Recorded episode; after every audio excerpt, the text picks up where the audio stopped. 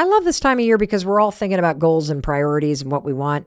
But have you added take a vacation to the list? Because you should. And right now is the perfect time to plan your trip. And all you need is one website. Say hello to Expedia.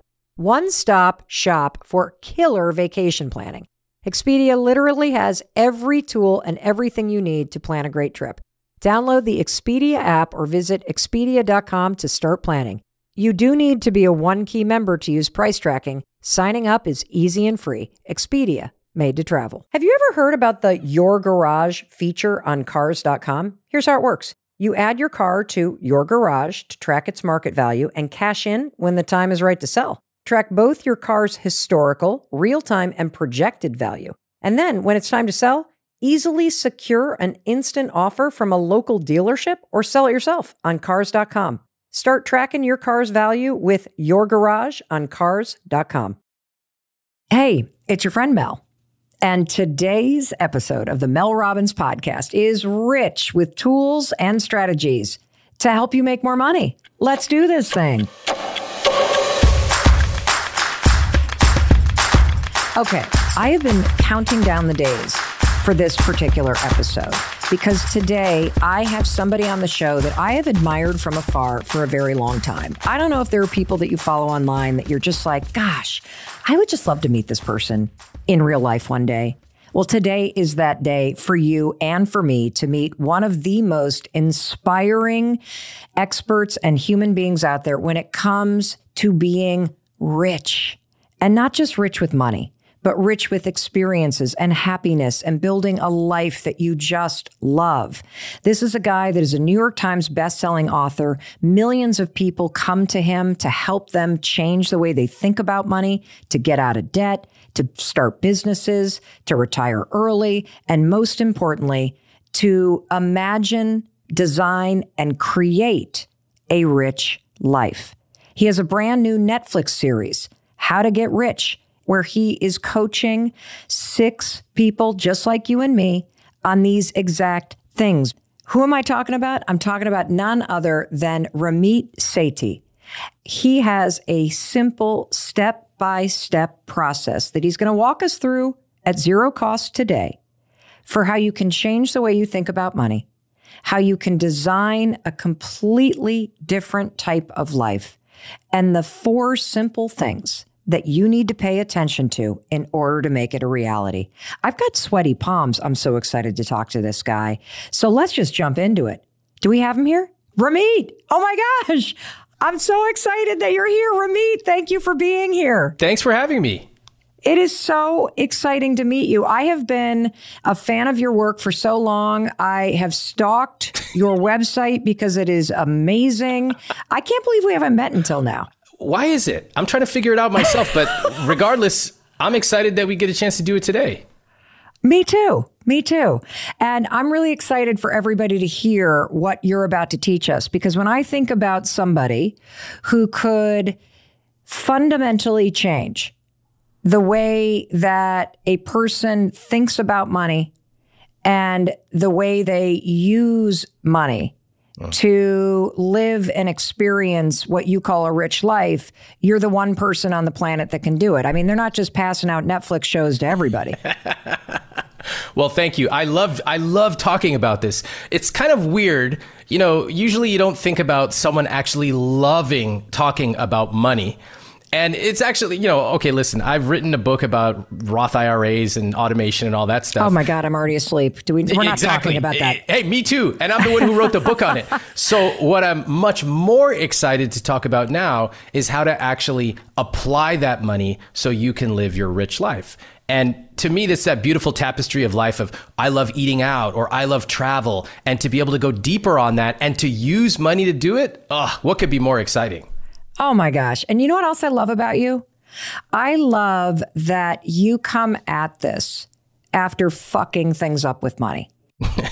And so I would love to have you take us all the way back to two thousand four, where you are mm. a student at Stanford. But when you get your first scholarship check, you do something fucking stupid with it. Well, I didn't think it was stupid at the time. I thought it was a genius. Uh, so here I am in high school. It's like late ninety-nine, two thousand. And um, I grew up the son of Indian immigrant parents, and they came from India, built their life here. My dad worked, my mom stayed home with us. And uh, when it came time for college, they told us, you know, of course you're going to college, but we don't have money, so you've got to find scholarships for it. They just told us point blank. And we may not have had a lot of money. For us, eating out was a thing we did once every six to eight weeks, always with a coupon. We would never buy enough drinks for the whole family. We'd have two and we would share it. But they taught us how to work. And they taught us this idea that if you work hard enough, usually the money stuff will take care of itself. So culturally, we grew up knowing education's important. And, mm-hmm. and personally, I love systems. I love building a system and doing the work once so I don't have to do it again. That's Ooh. Why I don't like budgets. I don't have a budget. I don't think anybody should have a budget for that matter. And we can talk about that. Because uh, who wants to track the price of apples for the rest of your life? It sounds like hell. Does anybody so, other than a C P A or a controller for a company actually track a budget? Can we no, just start in, there? No. And in fact, some of the very people who tell America to keep budgets don't even keep a budget themselves. Wow. So let's just get real. Okay. So here I am. I uh, applied for sixty-five scholarships, and I built this system, so I ended up doing it pretty rapidly. You know, by the end, it was taking me like an hour an application. I started to get scholarships. And now, how many of the sixty-five did you land? I probably got ten to twelve. That's uh, amazing. Maybe fifteen. Okay. Yeah, some were small. Some were like one thousand dollars. Some were extremely large, which ended up paying undergrad and grad school. Wow. And yeah. So I was very fortunate. But again, you know, if I hadn't gotten all those scholarships, I still had plan B, plan C, plan D. And and I think we all should have a plan B because life doesn't always work out the way we think it's going to. So that's true. Here I am. I get this scholarship check, and they made they wrote the check to me. Mister Ramit Sethi, high school kid in nineteen ninety-nine, when all I was reading was these thick magazines about tech stocks. I go, cool, I'm going to invest this scholarship money because I'm a genius. Oh, nineteen ninety-nine? Yeah, yeah. It was oh, the height wasn't of the that the boom. Year that everything crashed? Well, it hadn't crashed when I invested. It crashed right after I invested. Okay, so I learned some really valuable lessons. First of all, I lost half my money immediately. And that humbled me. And I think when these things happen, it gives us a chance to choose which path we want to take. For me, I could have been like, investing is a scam and I'm never doing it again. A lot of us feel that way. Mm-hmm. Um, luckily, I, I will say I was so fortunate that my parents, especially my dad, really encouraged me, hey, try to figure out what happened. Look, learn. And also in the grand scheme, losing that money, while a lot of money at the time ended up being a little bit of money in the grand scheme. So here I was at Stanford now. I'm studying social psychology, uh, h- human behavior, persuasion, and I'm reading all the books about personal finance, investing, compound interest, asset allocation. And I'm looking around and I'm going, the emperor has no clothes. What does all that mean? The, all the advice that we get about money. Tell me if this sounds familiar to anybody listening. Uh, don't spend money on lattes. Don't buy new jeans. Don't go on vacation. In fact, hoard your money in a little cave. And then one day when you're ninety-three years old, maybe, just maybe, society will give you permission to go enjoy it. What kind of horrible life is that? And here I am, you know, young guy in college. I want to go out with my friends. My dream at the time was to be able to buy a round of drinks for my friends, mm. not worry about it. That was a Without rich life a coupon. To me. Not a coupon. Exactly. And so just, I, lo- I love that you said that because as I got a little older and I graduated, you know what my rich life was in my early twenties? No. It was literally to be able to go to a restaurant and order an appetizer without worrying about the price. Because when we were a kid, we couldn't afford to do it. And what is that, ten bucks? Maybe fifteen bucks? And it felt incredible. So in fact, let me ask you, when you think about your early formative twenties, what was a thing for you that you were just like, that feels almost irrationally amazing to be able to do? Um, I guess to go on a vacation somewhere warm mm. that I could pay for with my friends. Like I saw, not f- not pay for them, uh-huh. meaning like you see all these kids go to spring break. Yeah. And I worked during college, but I needed my parents to spot me the money, or oh. I needed the invitation from another person's oh. parents who were going to, you know, take their daughter somewhere and she got to bring a friend. And so for me, I think a, quote, rich life, which we're going to unpack for everybody so they understand what you're talking about, was like, wow, it would be pretty incredible if I could have my own money, not oh. for textbooks, not for gas, but to actually buy a plane ticket and go to a hotel and be on one of those spring break things that I see. I love that. Each one of us has something, and it usually is in a formative age for us that we vividly remember. You know, I remember uh, sitting in the back of a taxi in New York, and back then, you know, those taxi ticker things used to tick up every quarter mile, eighth mm. of a mile. And so- sometimes you're just going, oh my God, like how high is this going to go before I get there? And of course, I don't think about that now, but back then, part of a rich life for me was to be able to not have to worry about taking a taxi, especially on a hot August day, walking out of the subway, going to a meeting and dripping in sweat. Okay. So I kind of love this, this idea of where we all start from. It's, it's usually something modest and ultra specific, and we can smell it. We can remember exactly what the people around us look like and we're saying, and that really informs where we came from, which is can also inform what our rich life is today and possibly even tomorrow. I would love for you to talk to the person listening uh. and guide them through the process of locating this core memory so that they have that with them as we move forward, and you help us define this philosophy that you've created called a rich life. I love it. Let's do it. Okay. We're going to start in your early twenties.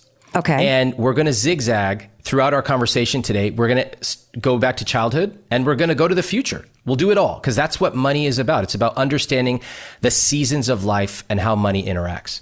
Oh, I fucking love this. Okay. So, so in my, you know, in my twenties, again, that irrational joy came from being able to buy appetizers. And for everybody here, I want you to think about, you may have been in college, you may have been working at your first job. What was the thing where you said to yourself, I wish I could do that? Or am I ever going to be able to do that? And remember, it's not usually a big thing. It's not, I want to take a round the world trip and stay in all these fancy places. It's often an appetizer. It's uh, being able to pay for your own vacation. It might be, you know, a lot of people joke about it's getting the guac at Chipotle. It might actually be that. There's nothing shameful about a small, vivid aspiration that you had. How do you think everyone listening is is going along with this journey so far, Mel? I think good. Okay.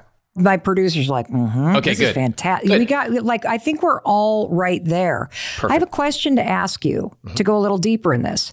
I would love to ask you about the way in which your formative years as a child and what you experienced as your parents' emotion or conversation around money, how that impacts your mindset around it. And, you know, I, I'm asking that because I feel like it must be somehow related to this core memory of, I just wish I could go and take myself on vacation. I wish I could buy the guacamole. I wish I didn't have to worry about the needle on the tank of gas getting to empty and not yes. being able to fill it up. And so for me personally, my father was the first person in his family to go to college, and uh. he had to pay for it. And my mother also went to college and had to pay for it, and she ended up dropping out to have me. Uh. And then my dad got into medical school, and my mom worked nights for the I R S, and we lived in public public housing while he was a medical student and when he was a resident in Dayton, Ohio. I was in fourth grade when my parents were able to purchase their first home, and my dad did not pay off his medical school loans until late into his thirties. But here's the interesting thing about it. Even though we struggled, we never went out to eat when I was a kid, mm-hmm. um, not until middle school anyway. And I never remember my parents being stressed out about money. What do you remember them saying about money? Nothing. I don't remember them talking about it. And I just had this sense, because there was this like ease mm. about it. That if you need something, you figure out how to get it. Mm. That there wasn't a lot of griping or complaint. And I know they were trying to make the ends meet. And they come from very blue collar, modest families, hardworking. They were very hardworking. And so I just kind of got this thing like money's there when you work for it. And okay. you don't need to worry about it. Not like I was spoiled or anything. That was not it at all. Yeah. But they didn't pass on the stress to me. Now, Chris's family had plenty of money, but there was this huge dialogue. You don't deserve that. We don't have it. You're not going to be spoiled. And so his butt is so clenched when it comes to money. Like the guy's like, how much does the guacamole cost? I'm like, dude, have you seen our checking account? Yeah. You can afford it. Like he literally adopted this, this kind of gripping mm. mentality. How does that impact the mindset that you have, your okay. early childhood years? So this, you just gave us a fantastic uh, journey into your childhood. And if you don't mind, uh, Please? I'm going I'm going to dive a little bit deep and kind of go, uh, go. shine a light on what you just told me. Okay. So a lot of this comes from my work on my podcast and, of course, on the Netflix show with individuals and couples. And many people believe that money is simply about numbers. And of course, the numbers are a very small part of how we experience money. So mm. um, when you say your family never really talked about money, but there was a sort of ease about it, I- I'm I'm listening, I'm going, okay. Mm-hmm. And then it clicks when you tell me they were blue collar and they taught us that if you work hard, money will come. Okay, mm-hmm. that's a cohesive belief. I totally agree. Sometimes I speak to couples where one uh, person in the couple grew up, let's say white collar, maybe upper middle class, yeah. and the other grew up working class, blue collar.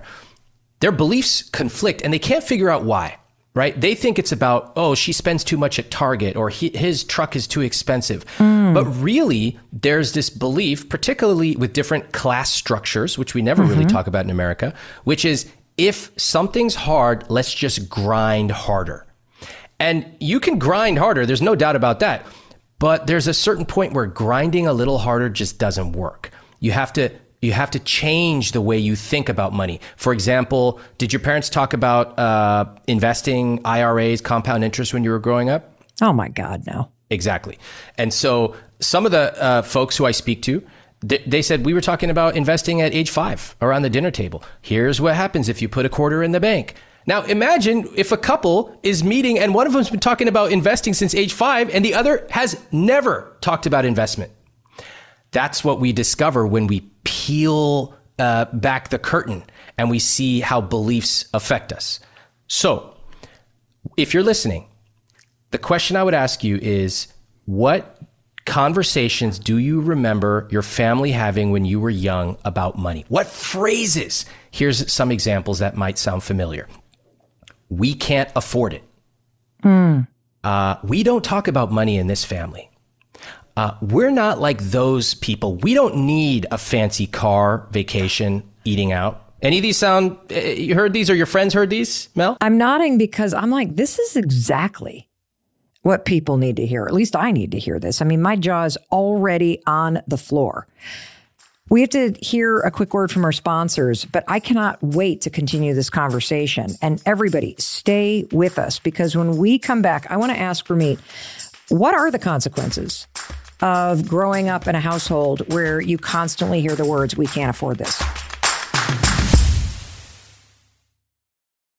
You know, I don't think about tires all that often, but when I do, you want to know that there's a place that you can go that makes it easy. Meet Treadwell, an online tire guide that matches you with the perfect tire in one minute or less. You can find Treadwell at discount tire dot com. Treadwell gives you personalized recommendations based on your location and driving habits. Don't you want to use this? I know I do. Enter your vehicle info and Treadwell will match you with the best Continental tire. Doesn't get much easier. Treadwell will give you the perfect combination of style and price for your tire needs. Get your set of Continental tires at discount tire dot com. Let's get you taken care of. The Mel Robbins Podcast is proudly sponsored by Amica Insurance, our exclusive insurance partner. Amica understands how important it is to protect the things that matter most to you. So they'll put in the time to make sure you're taken care of, whether it's talking through all the details of your policy or following up after a claim. Your auto, home, and life insurance are more than just policies. They're protection for the life you've built. As Amica says, empathy is our best policy. Go to amica dot com and get a quote today. We've all been there. You have a question about your credit card, you call the number for help, and you can't get a hold of anyone. If only you had a Discover card. With twenty-four seven U S-based live customer service from Discover, everyone has the option to talk to a real person anytime, day or night. Yep, you heard that right, a real person. Get the customer service you deserve with Discover. Limitations apply. See terms at discover.com slash credit card.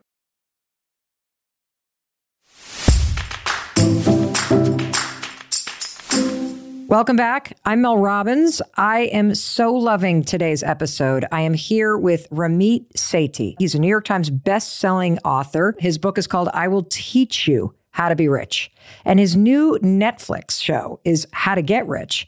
Now, he was just starting to dive deep into the topic of your money psychology and how to change it. And Ramit, you had just said that you hate it when parents say, we can't afford that. You want them to stop saying that. Why? Exactly. Here's the consequence of that. Okay. So you hear the most common one is we can't afford it. Parents yes. just say this like it just comes out of their mouth. Parents, you got to stop, because let me tell you what happens. They end up forty years later talking to me, and they heard we can't afford it ten thousand times growing up, just reflexively. Oh, I want shoes. We can't afford it. I want a trapper keeper. We can't afford it. And then this person, hopefully they end up in a pretty nice job. They set up some investments. Maybe they've done well. They have some decent amount of money. They come to me to go, why do I still feel guilty ordering a salad when I eat out? And mm. my partner is saying, we have the money. Look at our checking account. Why? Well, trace it all the way back to conversations you had starting at age six. We can't afford it. And it really shows this key principle of money, which is the way you feel about money is highly uncorrelated to how much you've got in the bank. I'll say it okay, again. Okay, say that again. Yeah. The the way you feel about money is highly uncorrelated to how much you've got in the bank. Most of us believe if I have five thousand dollars more or fifty thousand dollars more or five hundred thousand dollars, finally I'll feel safe. And I'm here to deliver some unfortunate news, which is that's never going to happen. Now, you can change the way you feel about money. You can, but a number in the bank is never going to change your feelings about it because it's uncorrelated. You ha- you've got to work. If you want to live a rich life, you got to do two things at the same time. One, you got to understand the numbers, the basic numbers of finance. You've got to know your savings rate. You've got to understand the rule of seventy-two. This stuff is actually not complicated. It's really fun. We could talk about them. I'll give you a couple of ratios. It's easy stuff. It's like a sixth grader could totally... I'm already zoning out on that. We'll get to that in well, a minute. We'll get to but that. First, but I want to hear the second part of this. The second one is you've got to simultaneously work on improving your money psychology. You've got to put a practice into place to start feeling good about money, because so much of society tries to get us to feel bad. You do I those love two this. Things, you're going to be doing very well. I love this, because whether you're listening right now and you've got millions of dollars in the bank, or you are nearly a million dollars in debt, like my husband and I used to be over a decade ago. Starting with changing your psychology around money changes absolutely everything. Ramit's going to teach us how to change our psychology. So where exactly do we start? Yeah. Let's imagine that it's the first day and you've decided to join the soccer team. Okay. People come with, some people have fancy shoes, some people have no shoes. Some people are really physically fit, others haven't run at all in years. Yep. And for this metaphor, I'll be the coach. Okay. And what I'm going to say is we're all in this together and we're all going to start on the same page. Okay. Right? So I like to start from a place of we're going to have fun with this. I'll tell you what okay. we're not going to do. I'm not going to say, uh, he'll pull out this forty-six part spreadsheet and let's uh, go through all your spending. Nah, everyone's going to leave. I, and I don't even want to, no one, it's irrelevant. Instead, I want to do something, an exercise together with you, me, and everybody listening. Okay. About what I call your money dials. So I'm going to ask you, let's do this together. And everybody listening, okay, I want you to follow along. So Mel, if I asked you, what is something you love to spend money on? Not like, but truly love. Look at that smile. What would it be?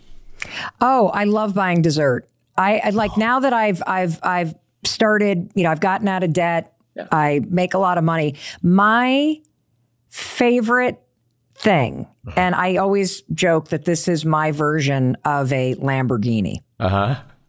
When I go out with a group of people, I order every dessert on the menu. Okay. What does that get you? Tell me about that. Why? Um, it feels really decadent and fun. Yeah. And it allows me to sample things without committing. Yeah. And it's a way to um, uh, take care of everybody at the table, mm-hmm, because everybody kind of secretly wished that, you know, somebody would order one of the desserts. Yes. And it's a way to relax kind of that grip, like, oh, I'm only allowed one dessert, so I got to pick the one. It's just, yep, like a playful way that's kind of ridiculous. But every time I do it, everyone's like, oh, my God, that's, yeah, so fun. And so I just love doing that. And I'm also a massive gift giver. So I love spending my money on other people and, okay, orchestrating gifts and creating experiences for people. Okay. Those are it. my two big things. I love it. I hear, I hear so many things that I, I'm so um, thankful I get to highlight some of the things I just heard. So it sounds like your, what I would call a money dial, the thing you love is either gifting or eating out desserts. Would, yes, that be fair? Okay, yeah. Pick one. Which which is the one that gets you really excited? Um, gosh, I don't know. Um, I, it's, I kind of think it's desserts because you spent like ten okay, minutes desserts. talking about desserts. Okay, desserts. Yeah, desserts. It's, it's usually very obvious. Like it, people light up when they talk about their well, number one. Well, because I also feel like it is a gift. Because nobody it is does gift. it for themselves, okay, and it's ridiculous. Like, why would you order all the desserts knowing everyone's going to take one bite? Yeah. Because we can. And because it's fun. It's very and, abundant. Yeah. It makes me feel like a kid almost. Okay. I love it. So here we have Mel in like a Willy Wonka chocolate factory. Just like we get to get it all. And it's very abundant. So for everybody listening, the most common money dial or thing you love to spend money on is eating out. Number two most common is travel. Number three is health and wellness. Number four is convenience, which happens to be my money dial. And there's a variety of others, you know, you can search online. Okay, so that's great. For everybody listening, you should identify the thing you love and go into that detail. If you're doing it with a partner, notice how I asked her, why? Tell me what? What does it mean to you? Get curious. And then the second question I have for you, Mel, is if you were able to quadruple your spend on your money dial, what would that look like and feel like for you? I'd send those desserts to everybody in the restaurant. Whoa. Tell me more. Um, just kind of spreading that exuberance and, mm-hmm, joy and this kind of psychologically, it's not financially extravagant, mm, if you can afford to do it. Like, it's not like you went out and spent two hundred thousand dollars on a car, mm, but there's this level of surprise and exuberance and extravagance. There's delight, there's surprise, there's the fact that it tastes good. Yeah. That if I spread that through a whole restaurant, I mm. think the positive vibes that would go out and the positive energy that would swell in that space would be freaking unbelievable. Amazing. Okay. I'm, I'm gonna I'm gonna ask you to take that and extend it even more. Oh, because, okay. Because I know you're very successful. So, uh-huh, you know, let's say you eat out once a month. You could do that. No problem. It wouldn't even affect your bottom line. Let's turn it up even more. Not quadruple. Let's ten X it. Think expansively. Think beyond the confines of a restaurant. Um, well, the first thing that came to mind was the Ben and Jerry's Free Cone Day. Okay. That they celebrate the, it was this year, their fortieth anniversary by having a day where they give everybody a free ice cream cone if they show up. How would you do it? And they typically support a charity, right? Yeah. I think that's pretty cool. So you would do that, like a, a day of, let's say, uh, outside of school or something, or, or some charity, you're just going to get an ice cream truck and rent it and do that. How does that connect with you? Well, when you said school, I was like, how cool would it be if like everybody got dessert at school for free? Okay. You know, I, lo- I love your answers. There, there is a cohesive thread that goes through them. It's, it's generosity, it's surprise, it's delight, and it just happens to be around food. But I'm willing to bet in your life there's a bunch of other things like that. Okay. Yeah. So for everybody listening, take this example we just heard and apply it to yourself. Let me, let me give you some examples that will help. So please. Uh, for most people, like I said, eating out is their number one money dial. And when I ask them to quadruple it, they almost always say the same, uh, like, P G rated joke. They go, well, I'd probably have to watch what I eat because I'd be eating out four times a week. Ha, ha, ha, ha, ha. I go, ha, ha, ha. And then I go, all right, listen, uh, that's very linear thinking. The fact that you eat out once, so you're going to quadruple it, you're just going to eat out four times. That's linear. Like, okay, you could eat out four times a week, but are you going to eat at the same place? And, and people pause. They start thinking, oh, wait a minute. Okay, so if it's like Chipotle or, or whatever it is that you eat at, wow. Okay. And I remember this um, young man in D C, I was speaking there, and he said the same joke, and I had the same unamused response. And I go, where would you eat? And he thought for a second, and he goes, you know what? I have a list of every Michelin-starred restaurant in D C. Young guy. I go, wow, okay, cool. You like food? He goes, yeah, I love it. I go, who would you take with you? And he got really quiet. The entire audience, pin drop silence. And he goes, I would take my family. Why? Because they could never afford to eat at places like that. Now that is a money dial. That is a vision mm. of what you love today. And it could be modest, right? Buying dessert for your friends, that's very generous, also pretty modest. But when you understand, hey, where could I go with this? Could I turn my dial up two X, four X, ten X? What would it look like? It wouldn't just be more of the same. I might change the quality. I might change the frequency. If I love clothes, as a young woman in Pasadena did, I asked her, you going to still shop at the same place, H and M? She goes, no. And when we really explored and played, we came up with this idea that one day she could fly to Italy with her mom and they could get something custom made together in Italy. Now she can't do that today. She can't do it tomorrow. But now she has a vision of what excites her with money. That's how we get started. Why is it important to start with a vision that's exciting? Because money is such a drag for most of us. When you think of money, what are the first words that come to mind? Debt. Yep, yep. R- restriction, overwhelming. Mistakes. Am I too late? Mistake. It sucks. So are we surprised that Americans have terrible financial behavior? Well, I'm not really surprised when everything around us basically tells us, don't pay attention to this until it's too late. I mean, it's more exciting to talk about flossing than it is to talk about money. It sucks. But if we start talking about, oh my God, I love to eat. I'm unapologetic about spending extravagantly on the things I love, as long as I cut costs mercilessly on the things I don't. Well, suddenly it's a lot more fun to talk about. It really is, because I think there's so much shame Yeah. that we carry about money, because there's all these expectations that you have about how much you should have, how much you should have by now, what you should have done with it. If only had I invested back uh, in the day in Apple, yeah. like I missed these opportunities, I should have done this, I should have done that. And that sort of negative story that you keep reinforcing to yourself that then has you go, oh, I can't buy the guacamole. I better not get a latte. Fuck, fuck, fuck. Yeah. It keeps you stuck in that story. But when yeah, you allow we- somebody to play and dream again, because money, it's not only psychology, it's sort of a vehicle to do those things. Exactly. Yeah. And I love what you said about the, the guacamole example, is that because we feel shame, because we feel like it's too late, our field of vision narrows, almost like if you've ever felt like you're about to faint, mm. everything shrinks, and we shrink our own desires. So I'll often ask people, what is your rich life?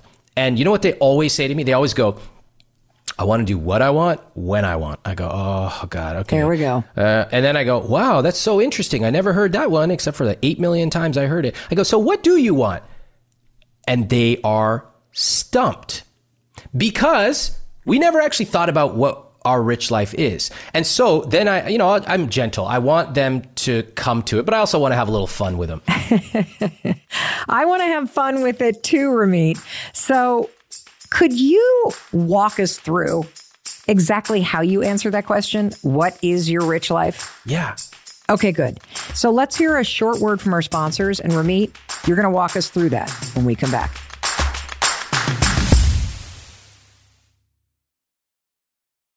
So I got a question for you.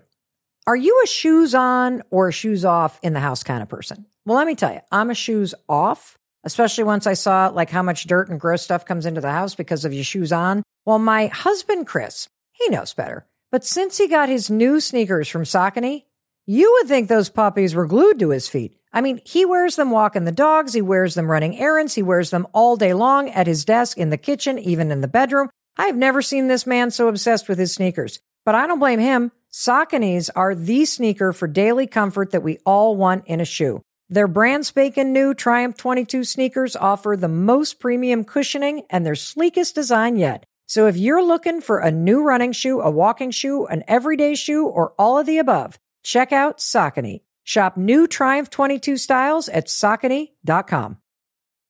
One of our podcast sponsors is Grammarly, and I love Grammarly because as someone with A D H D and dyslexia, writing has never come easy for me. I'm either writing gibberish or I'm completely distracted or I forget what it was that I wanted to write about or I'm trying to say. That's why I use Grammarly. Grammarly is an A I writing partner that has helped me get work done faster with high-quality writing. And Grammarly can help you too. ninety-six percent of Grammarly users report that Grammarly helps them craft more impactful writing with suggestions based on your audience, goals, and context. Better writing means a stronger impact. Grammarly helps professionals get more done. Plus, data privacy and security are woven into the foundation of Grammarly, making Grammarly the A I writing partner that will help your team make their point and move faster. Get A I writing support that works where you work. Sign up and download for free at Grammarly.com slash podcast. That's G-R-A-M-M-A-R-L-Y dot com slash podcast. Easier said, done. This show is sponsored by BetterHelp. You know, we all carry around different stressors, big and small, but when we keep them bottled up, it can start to affect you pretty negatively. Therapy is my favorite way to get things off my chest and figure out what the heck is weighing me down. And you know what else I love about it? I can complain about my family without them hearing me. It's amazing. And then they help me problem solve. And then when I leave therapy, I can act like a better person instead of the stressed out freak lunatic that is constantly screaming at my husband and my kids because I can't handle my stress. Therapy helps you do that. It's the place to have open, honest conversations about the issues that are impacting you. And more importantly, it gives you a place to figure out strategies to do better. It's never been easier to start therapy. Start with BetterHelp. It's entirely online. It's designed to be convenient, flexible, and suited to your schedule. Get it off your chest with BetterHelp. Visit BetterHelp.com slash MelRobbins today to get ten percent off your first month. That's BetterHelp, H-E-L-P dot com slash MelRobbins.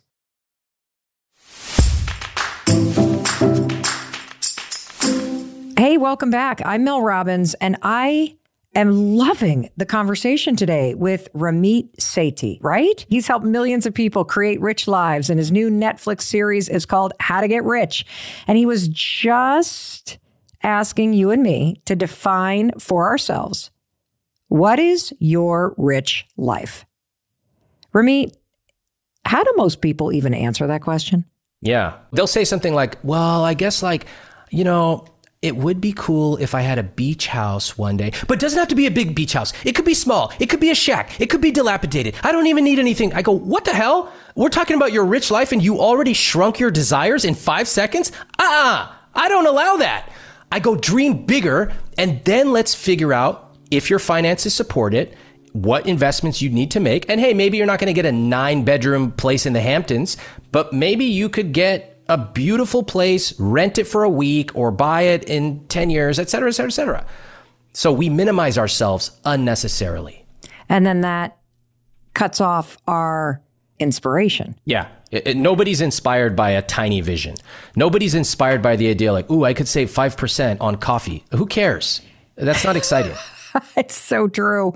I want to ask you a question on behalf of anyone that's listening that is up to their eyeballs in debt. Mm. And is having trouble dreaming. Yeah. And is trying to make ends meet. Yeah. What is the concept of a rich life? because we've covered the money dials, but I want to yeah. just get a flat definition from you of what a rich life is and yeah. what are the steps you walk somebody through, regardless of where they are, yeah. to creating one. A rich life is when you look at your life and you go, wow, this feels amazing. Now, you can have a rich life and still be in debt. You can have a rich life and not be exactly where you want to be ultimately.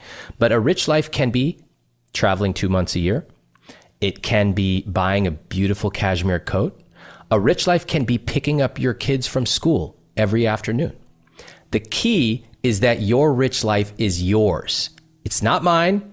It's not your friends, not your parents. It's yours. And in fact, the more you carefully define your rich life and really turn those dials up and down, the more bewildering your rich life will be to other people. I'll give you an example from my own life. My rich life is really weird to other people, and that's exactly what it should be. I love spending extravagantly on travel. I'm a hotel guy. I love I have a list of hotels in all parts of the world. I know the exact room I want to stay in. Like, I love it. I'm obsessed. I'm, that's my thing. I also love clothes. I love them. I spend a lot on it. And so those things are things I spend extravagantly on. On the other hand, uh, my car is not that important to me. And to give you a point of comparison, I've spent more in one year on travel than I spent in twenty years on all of my car expenses added together. Wow. So that's crazy. That's bewildering. It makes no sense to somebody listening. And that's exactly how it should be. If you love camping, maybe you turn that dial up. You find a way to have uh, smaller costs for your rent or mortgage. And instead, you're going camping, I don't know, X weeks per year. You've got some place you go that nobody else knows about, some equipment that's amazing. You, you take friends with you. Amazing. Not my thing. I've got a, a reader of mine who told me he retired in his thirties with his wife. They travel around the country in an R V. I go, that sounds like hell to me. Yeah, me too. No way. But I to love them? That it's their rich life. Yes. So are there particular questions other than the money dial that you would want us to ask ourselves or answer yeah. in order to start to really define it? Because I agree with you. Most people, when you ask them for real, what do you want? It's like, uh... That's hard. It's a really big question. So yes. we, what we can do is we can zoom in and out to okay. help people create some context around it. Okay. I'm going to give you a few exercises um, that are really helpful. Let's start big picture, and then we'll zoom really tight down to day to day. Okay. So this is a fun exercise. I did this one with my wife. We sat down and we said, let's create a ten year bucket list. So in our, in the next ten years, what do we want to do that would make this an amazing and rich ten years? Okay. Whoa. So we took two separate pieces of paper. We spent a few minutes, we wrote it down, and then we came back and compared it. And this is a really cool opportunity to recalibrate the way you talk about money because it's dreamy. It's fun. You don't have to commit to anything. So you want to get curious. You know, one of us is like, oh, I want to learn Spanish. And the other one goes, oh, cool. You want to do that online? Or like, would you want to go to Mexico City and do an immersion? The other one, you know, for one of my things was I want to write a book at a hotel. Makes perfect sense. I, well, I don't necessarily love writing, but if I'm going to write a book, I'm going to write it in an amazing luxury hotel that I love. Okay, cool. Now, if you're single yeah, or you're newly divorced yeah. or you've just graduated from college, do you recommend that you grab a friend or a sibling or somebody, or is this something? No, you can do it solo. Done- You can do it solo. Yeah, okay. You totally do it solo. So you come up with a list of, of things, and it's it's things that are exciting um, that you would look back on and be like, wow, that was a really cool ten years. I, I remember that's memorable. So the two of you have, if you're in a partnership, you've asked each other, if you're solo, you're looking at them and you're picking one that really jumps out at you. Don't overthink it. It's the one that you go, I want to do that above all others. In the next ten years. Yep. I got to go to Australia for a month in Perfect. The next ten years. Yeah. I, I, I, I'm not saying that's mine, but I'm just saying, yeah. like, what are some of the things you've seen from the millions of people that you've helped? Um, we want to take a family trip to Italy. Super mm. common. Everybody wants to go to Italy. Like it's, and I, I just, I love hearing it because um, I then get to help them dimensionalize it. Like Italy alone is just a word. I want to know what seat on the airplane are you flying? What season are you going? What are you wearing? Where are you eating? I want to know every detail to the point where we can almost smell it, because then it becomes vivid and aspirational. Okay. okay. So um, that's what we're doing in this first process. It's actually really fun. Oh, I, oh my God, we get to go on a pizza tour, whatever. Then you pick that one, and solo or together, you go, all right, let's actually make it happen. When do I want to do this? In our case, we wanted, we decided we want to have an amazing ten year wedding anniversary. We were inspired by some friends of ours who did it. And we were like, what? People actually do that? And then we're like, well, who cares if people do it? We want to do it. And so we said, that's it. We happen to know the exact date we want to do it and the location. If you want to go to Italy or wherever, you got to pick a specific month and year. It's got to now start getting specific. And then you got two more steps and then you're good to go.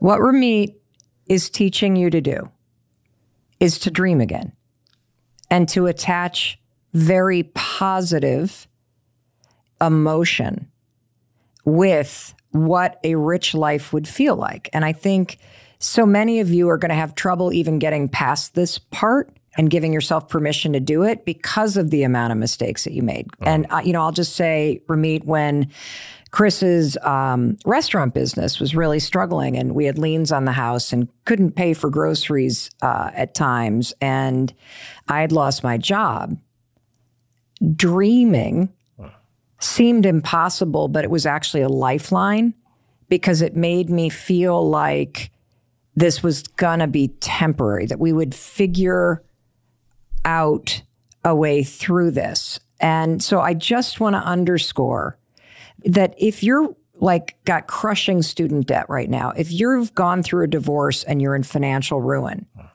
this is actually exactly what you need to do. Because if you continue to stare at the debt, you're gonna feel disempowered, which means your actions will be disempowered. If we can give you a beacon out on the distance to get you feeling inspired again, something to work toward, that we know based on the research, that's your big why when it comes to a goal. And so I love what you're doing here, because it's the exact opposite of what a financial advisor would tell you, which is yeah. you'd sit down, you'd go through the numbers, you'd feel like an imbecile. Yeah. You'd basically get somebody politely telling you, you're fucked. Yeah. And you shouldn't buy coffee out and you shouldn't enjoy yourself until you get your debt under control and you pay this off. And that can come. But let's first get the conversation fun and exciting again, because when you're in that kind of mood, you're going to be more motivated to do the tedious bullshit that any financial advisor can tell you, correct? Correct, one hundred percent. And thank you for slowing us down and really providing the context behind why we are doing it this way. I don't want us to shrink our world to a spreadsheet. That's not gonna help mm. you. That's not gonna help anybody. Instead, what I wanna do is expand our vision, even if it feels impossible to dream. And to say, look, just in this moment, on this piece of paper, let's dream for a second. We may not be able to even see how we can get there today, but we've got time. And if we put the intention behind it and we marshal our resources, I think we can do this. Yeah, okay. That's beautiful. Absolutely beautiful. So you've got one powerful vision of what you want to accomplish in the next ten years. I say powerful because it's not like eating at a restaurant. That's not powerful enough. I had a guy once tell me his rich life is coffee. And I just sat there and then I said, that's boring. I just told him point blank and he was shocked. Oh, somebody's telling me my rich life is boring. I was like, yeah, that's boring. You can't just say coffee. I go, okay, if you love coffee, then tell me you want to go to Guatemala and take a behind the scenes tour of a farm. Tell me you want to go to the National Barista Competition and bring somebody. Tell me something beyond, I want to order uh, an extra Dunkin' Donuts coffee shipped to my house. No, that's not acceptable. So sometimes I have to challenge people to think bigger. You got something big. It could be skydiving. It could be a trip, whatever. All right. You know the date, specifically okay. the month and so year. So in the next ten years, yep. you got to pick a date, the month and the year. Yep. You got to be specific. Then this is the hardest part, but it should take no more than five minutes. Okay. Approximate the cost. So if you're going to Ooh. Italy, people, they start to freak out because they, anytime I you just start talking, out. yeah, it's, it's like we revert back to seventh grade math and we're like, oh, got to do the quadratic equation and get it perfect. I go, listen, you don't need any decimal points. Okay. In fact, you could approximate on the back of a napkin. How much is a flight gonna cost approximately? You know, add fifteen percent because you forgot about tax and all that stuff. What's a hotel gonna cost? I don't know, Google hotel, Italy, Rome, whatever. Okay, let's double the price because maybe we want to stay at a nice hotel. All right, fine.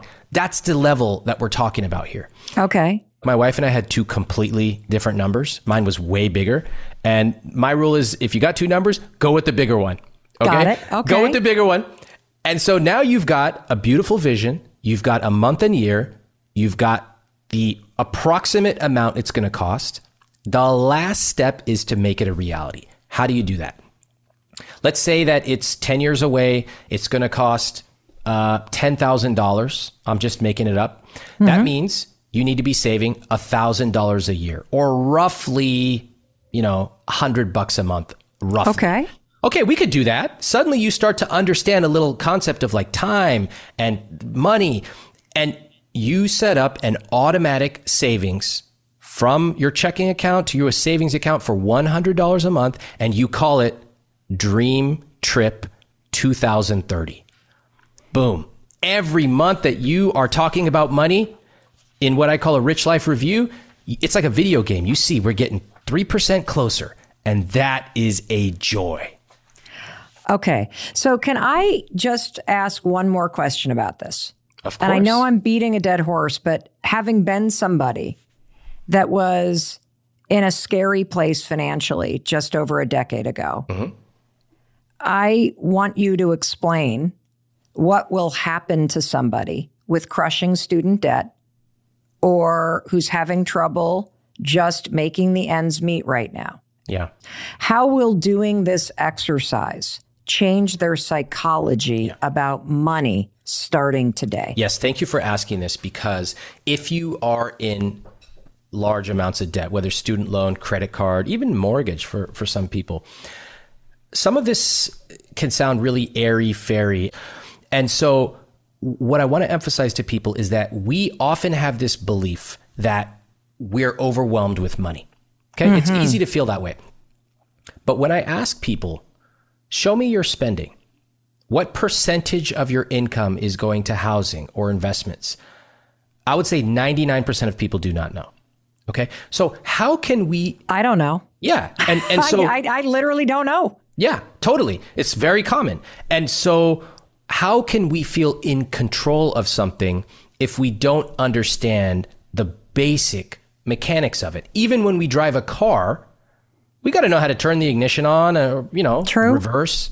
So... we go through life in this very transactional way of like, okay, this bill came in, I'm going to pay it. This bill came in, that feels really bad. It's transactional, it's reactive.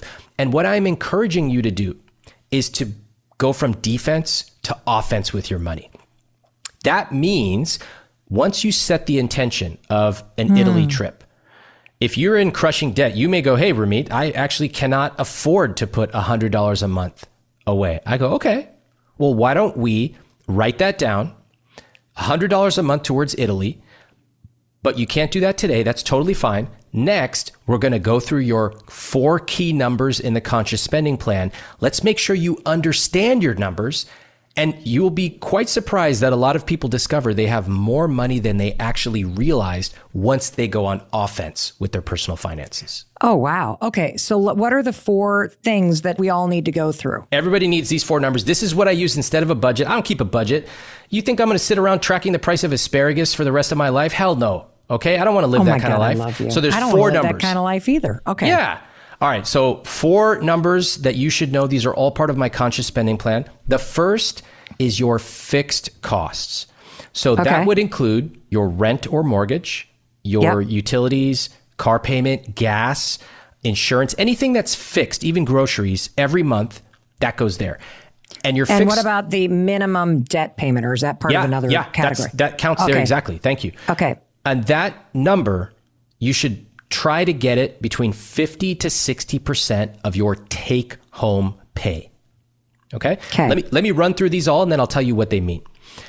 fifty to sixty percent of your take-home pay for fixed costs.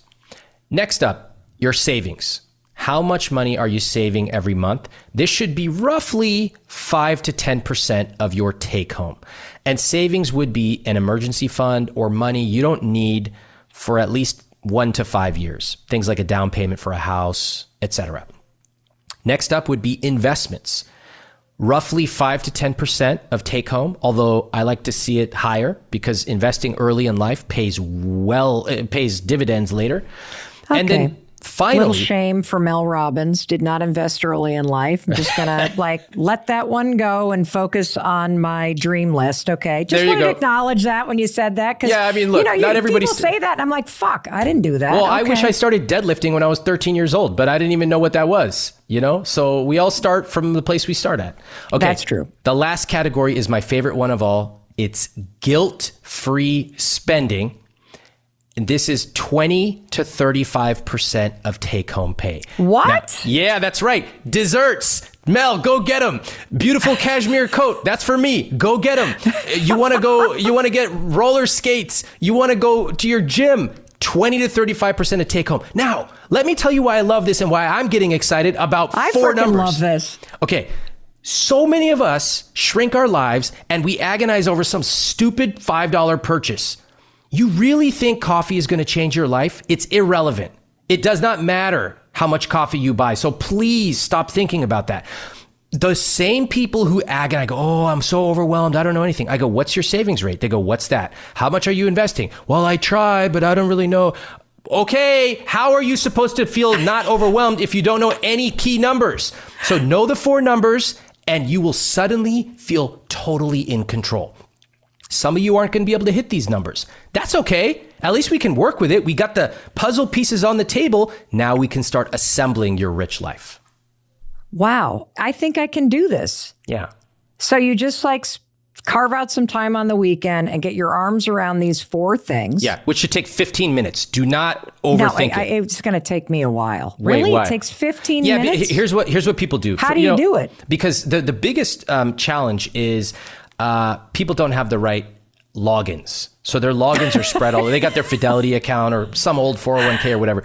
So I, I would recommend breaking it up into two days. The first okay. day is just get all your stuff assembled, right? Love it's it. Like cleaning the garage. And then the second day, fifteen minutes and done. Do not overthink it. We're okay. going for approximate numbers. That's okay. it. Okay. I love you. I love you, love you, love you. You have that, what is it, the eighty-five percent yeah. rule? Get eighty-five percent of this right, you're good. Get, yeah, get on with your life. You don't need to sit there and optimize everything. It's a waste of time.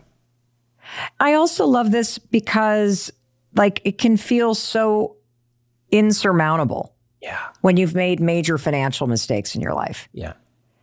That this gives you a place to start that you can then start to get better from. And, and I just actually had a huge wake-up moment. Hmm. I realized that one of the great things about growing up with parents who were very like just, I didn't ever see any concern about money. Yeah. And I didn't see them talking about it. Actually, that's not true. I would see my mother sitting at her desk with one of those little calculators with the tapes okay. as she was balancing her checkbook. Hey, that's a, that's a really important thing that you saw. You saw a woman taking control of money and yes. obviously and being capable and competent. That is a very valuable lesson to learn as a child. That that obviously has come through for you. That's amazing. Oh yeah, and she then went on to open her own retail store, and all the women, like my grandmother's a farmer and ran the money, and she had a calculator with the amazing. Tape. And my other grandmother, my grandparents had a bakery, and she had the thing with the tape. But what's interesting is that I think the oh, it's chill aspect has gotten too hands off for mm-hmm, me. Mm-hmm. The fact that I can't answer those numbers like that at yeah. this stage in my life, for me, it used to be because of fear and shame mm. and how bad the numbers were. I used to be one of those people that the bills would arrive and I would just not open them. Yeah, common. Because it was confronting to see the debt and confronting to see how much I had spent because I was, you know, basically shopping to escape my life with money that I didn't have. And then you'd open up the bills and be like, fuck. Yeah, I guess I spent and that much. Yeah, I, I, I don't have that money. Yeah. And so it used to be that, but I think now that I've paid off all the debt, maniacally saving, mm-hmm. I don't look at it at all. Okay. Still. Let's let's talk about a couple things that are so interesting about what you just said. I love the honesty. All of us have something in our lives that we feel like we should be doing better.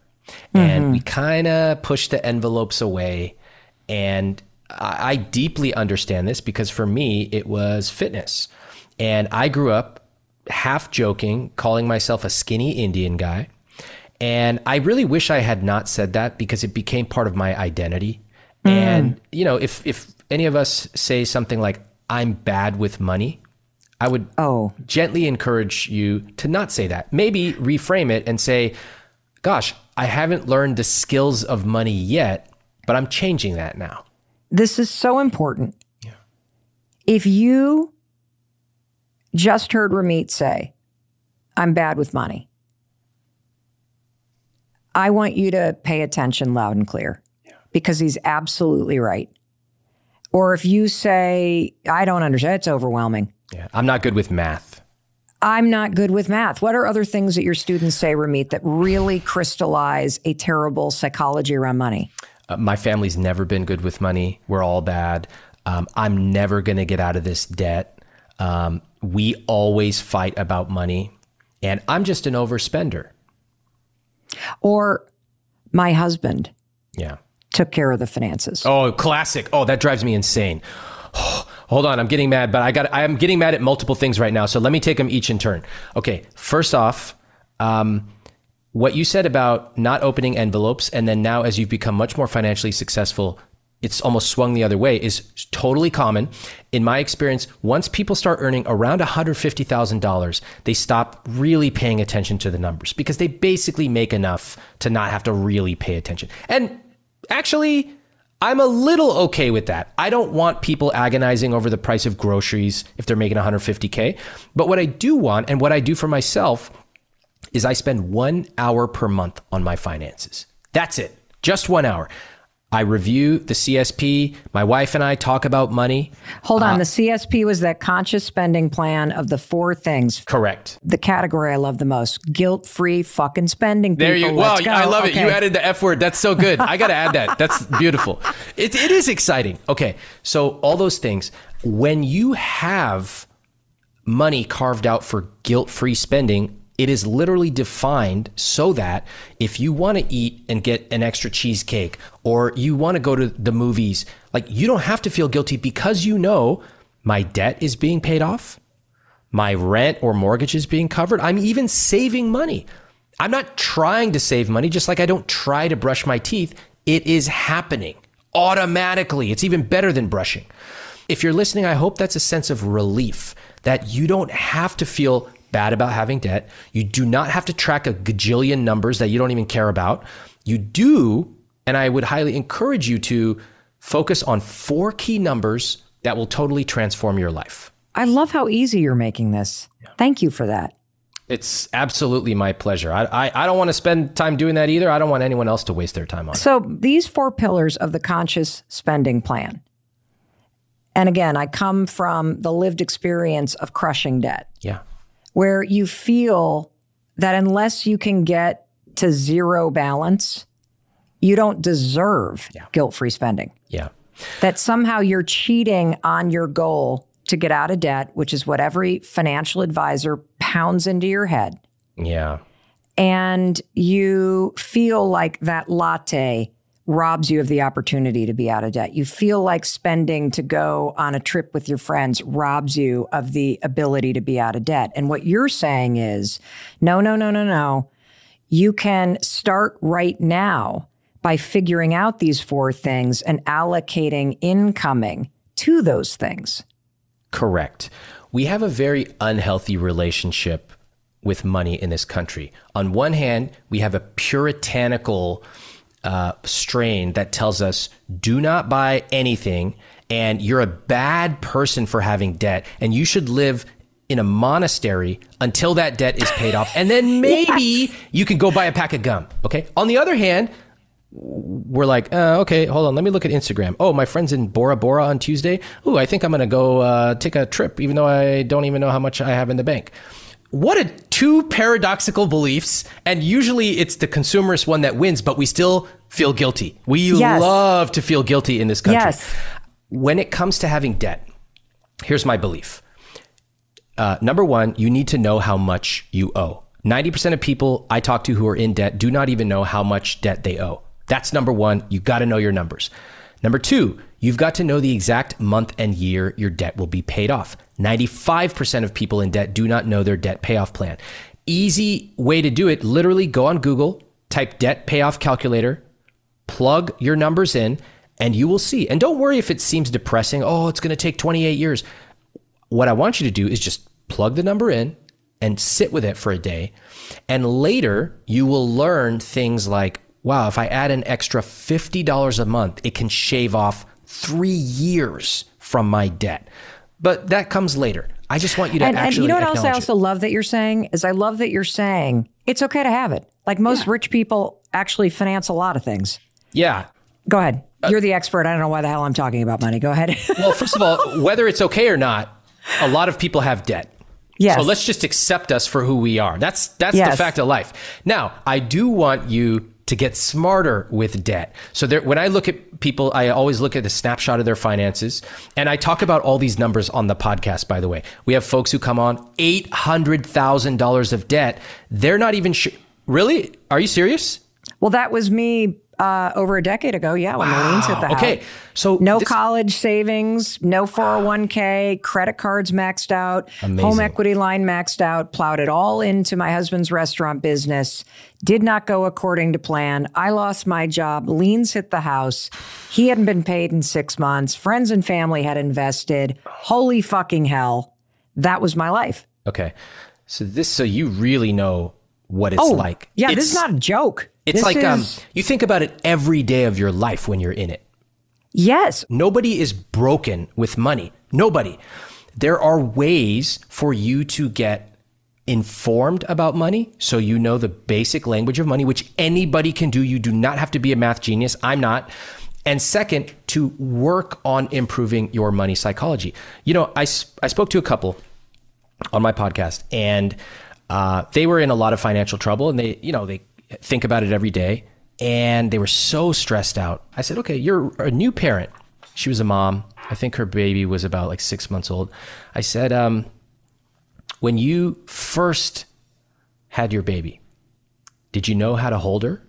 She goes, no. Mm. Did you know how to feed her? No. Did you just wing it? Did, did you just tried your best, you know? No, I got help. The nurses, my mom, I read a bunch of books, and on and on and on. And that is so normal. There are things in life we don't know. That's okay.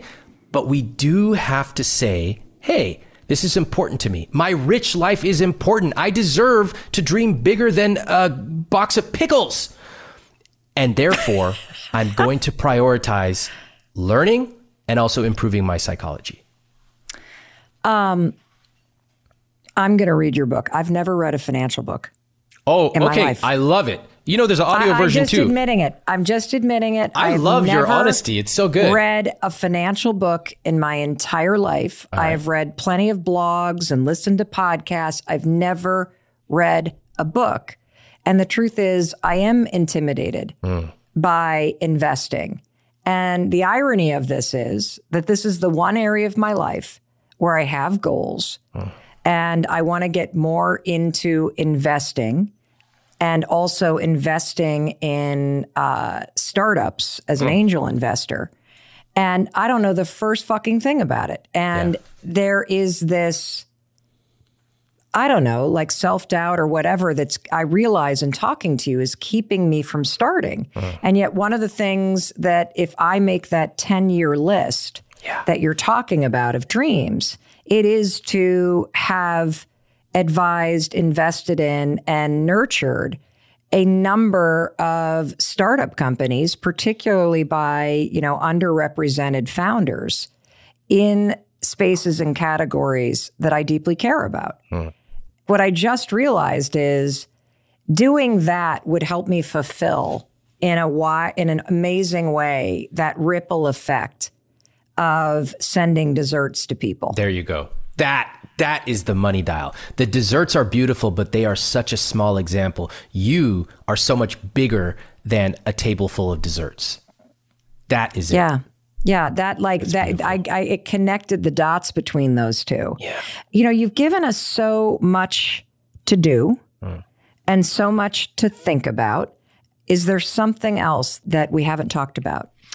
Um, I would love for people to have an answer to this question. I spend extravagantly on blank and I cut costs mercilessly on blank.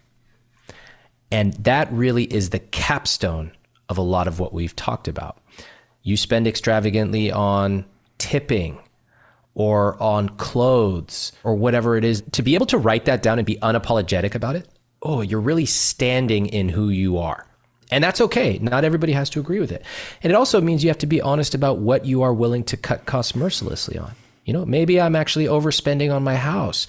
Maybe I didn't know about the twenty-eight percent rule. And maybe I didn't know about twenty-eight thirty-six and all these different things that you can learn over time.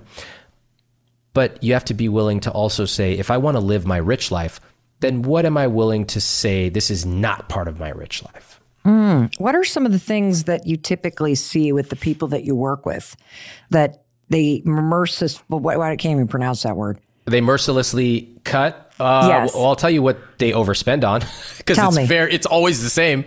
Okay. The number one area that people overspend on is housing costs. A good guideline is that your housing cost should roughly be twenty-eight percent of your gross income. Now, I will tell you that that's a really hard number, especially because housing has gotten so expensive. Yeah. Especially if you live in New York, L A, et cetera. So if people come and they go, well, hey, mine's like thirty-one percent. I go, okay, you know, we can approximate. It's like adding a little more salt to your dish. Fine. But sometimes they look at it and it's forty-two percent. Now I'm going to tell you what that means because, again, most of us do not have the full picture of our finances. We simply pay the bill that comes in. And they're wondering, why do we keep fighting about Target? Why doesn't my husband or my wife uh, want to go out to dinner once a year? I'm so annoyed. I go, well, I could tell you right, right now, it has nothing to do with Target, nothing to do with dinner out. It's that your housing cost is forty-two percent of gross. And because you're spending all your money up there, there's nothing left trickling down the waterfall. You can't save, you can't invest, you can't go out. And when they realize that, then suddenly they have the knowledge and they can go, okay, do we actually love this house? Do we need to live here? Fine, then what are we going to cut back on? Or do we actually need to live here? Could we downsize? Could we move? Do we have options? Could we rent out uh, A D U in the back if we've got it, et cetera, et cetera? Mm. Mm. That's number one. Number two, overspending is cars. I get this all the time. And I always get mad at them. And then everyone gets mad at me because in America, we love trucks. So I have nothing against trucks. But what I really have a problem with is somebody making seventy-five thousand dollars who buys an eighty thousand dollars truck because their buddy Chet at the dealer told them, oh, you can afford the monthly payment. And then they forget to factor in what I call T C O, total cost of ownership. That eighty thousand dollars truck actually cost you one hundred twenty grand once you factor in insurance, tax, gas, and on and on and on. They can't afford it. So I asked one guy, he comes on the show, you know, they're struggling with money. They're like, oh, we tried everything. We buy generic. We buy generic macaroni and cheese. I go, I don't care about macaroni. Tell me about your car. They go, we have this big, nice truck. I go, oh, okay. That's so interesting. Uh, by the way, why do you have a truck? And he looks at me like I'm crazy. He goes, to pull the trailer. I go, what? You, you can't afford any of this. So, um, anyway, those are the two areas people overspend on. It's house and car. And if you can just avoid that, if you can just get your numbers in line and fit your fixed costs, the rest of your life will be so much easier. Wow. You have a truck, Mel? My husband drives a pickup truck, yeah. What kind? Uh, I think it's a Chevy. Well, I don't I don't really mind because I know you can afford it, but let's assume you and your husband made like one-tenth of what you made now and you had that Chevy. What do you think about that? Uh, I I would be, it costs one hundred twenty-five thousand dollars. That's a lot of money. Well, this is another thing. Um, everybody. Well, and gas. And, but I also live in Vermont, and I would not be able to get up my driveway that's a quarter mile long during mud season if we okay. didn't have a pickup truck. We literally have to shuttle people up and down this driveway. I drive a nine-year-old car that just shit the bed. Okay. I drove it in to get repaired and was told it needs to be towed out somewhere to be sold. So I am currently without a car. Okay, so okay. this is very timely, but I'm not a big car person. Well, good. I like that you know that. See, now f- what I want to hear is that, and it could be car. I, I don't need a fancy house. I don't need fancy clothes. Fine. I, but I also want to know what you are into. And once people start to define those two things, that really helps create the the dimensions of their rich life. I really want to make sure people leave with a paradigm shift. Yeah. If you think about the people that came on the Netflix show mm-hmm. or any of the millions of students that come to your website every month, what is the current mindset that most people have? The mindset that most of us have is what I would equate to being at work and getting one email after another and simply being an order taker. Okay, this person emailed me. Oh, I got to get back to that person. And that is life. And that is most people's lives forever when it comes to money. I got this bill. We got to get diapers. Uh-oh, the car broke down. Ooh, how are we going to respond to it? Yeah. It's just one problem after another. Cars break down. Sometimes we go into debt. That's life. Instead, I want to give you a whole new way of looking at them, which is to say, agonizing over, you know, some tiny thing at the grocery store is actually never going to change your life. And you could spend the rest of your life worrying about it. Mm. And in my paradigm, that's a tragedy. What a tragedy to live a smaller life than you have to. What a tragedy to defer the rich life until some mythical day, which you don't even know when it's going to happen. Instead, we're going to define it right now. What is our rich life? What are my money dials? What do I want to spend extravagantly on and therefore cut costs mercilessly on? And am I comfortable saying to myself and perhaps other people, I'm going to live my rich life today and an even richer life tomorrow? That's the vision I want to leave everybody with. I freaking love that. Oh my God, you're amazing. Thank you. I love doing, I love seeing people's lives change when they see money in a different way.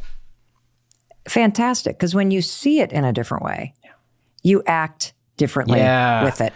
And yeah. that's why this matters. Yeah. I want everyone not saying, think about a rich life and all of a sudden there'll be a million dollars in your bank account. No, it's not that's affirmations. Not what he's fucking saying. No, no, no. It's, no. You, you got to be competent. You got to know your numbers. But when most people think about money, they see stress and overwhelm and debt. And when I look at numbers, I see a trip to Disneyland with your kids. I see an amazing food tour in India. I see the ability to never have to look at the price when you're at a restaurant. And that is what you can get when you understand how to use money. For those people that have a mindset, I'm terrible with money. Mm. I'm bad with money. I'm never going to get out of debt. Please mm. tell them what they should start saying to themselves all day long about money instead. The new phrase that I want you to use is, I haven't always been great with money, but now I'm learning. It's so simple. Such a simple reframe. Nobody's expecting you to become a multimillionaire overnight. We don't even need that. But day by day, you put a little bit of time and attention into reframing your identity. I haven't always been good, but I'm starting to learn about money now. That can be listening to this episode, listening to my podcast, watching the Netflix show, having some conversations with a partner. Maybe saying, you know what? I realize that when we talk about money, we're always stressed out. And I don't want that for us. I actually want us to feel good about money. And I realize I've got some work to do, but I'd love to do it together with you. Would you be willing to do that together? That's how you reframe it. solo and with a partner. I love that. I used to be stressed about my money, but now I'm learning how to enjoy it. Ah, so good. I love that you add that, that positive emotion. Deep down, most of us don't need the fancy villa, but we do want to feel good day to day with our money. We want yes. to know that if our kids ask us for something for school, we can get it. We want to know that if a friend comes into town and they say, hey, w- would you like to meet for lunch? Yeah, we can go. We don't even have to think about the numbers. That's a rich life, to not have to always be tight and restrictive, but to be fluid and accepting. And I love the way you put that. Enjoy money. That is so good. Well, and here's the other thing that I love, if I had to put this all full circle, hmm. is that one of the things that we talk about all the time on this podcast, and you talk about it too, is the fact that we're all obsessed with getting to someplace. I got to get that beach house. I got to get out of debt, because we presume that we're going to feel a certain way yeah. when we achieve it. And what you're offering is a very clear, simple, step-by-step roadmap that helps you change how you feel about money and how you think about money, so that as you're creating this rich life and as you're taking responsibility, you feel more freedom. Yeah. You feel happier. It starts today. It starts today. Yeah. That is what we really want to create, a rich life today and a richer life tomorrow. Amazing. Thank you so much. Congratulations on all your success and all the people whose lives you've made richer and more enjoyable. I really appreciate you taking the time today to hang with us. And I hope this is the beginning, day one, Ramit, of our rich new friendship. I hope exactly the same thing. Thank you for having me. This was a blast. Awesome. All right. We'll talk soon. Thanks. Wow. I cannot wait to hear your feedback on this episode. And I also want to remind you that there is another zero-cost resource for you to help you take control. If you go to melrobbins.com slash take control, I have a three-part free training with a workbook. And now that you're inspired to create a rich life, I know that melrobbins.com slash take control is going to help with that too. In case nobody else tells you today, I wanted to tell you that I love you. I believe in you. And I believe in your ability to forget the balance sheet for just a minute and create that bucket list. Ramit gave you and I this huge gift. He's taken everything that we've learned in other areas of our lives and he's applied it in a financial roadmap. And I love that getting out of debt and enjoying your financial life begins with dreaming and with aligning it with what really makes you come alive. And there is no doubt in my mind, when you and I both tap into that, the sky is the frickin' limit, baby. All righty. I love you. I'll talk to you in a few days.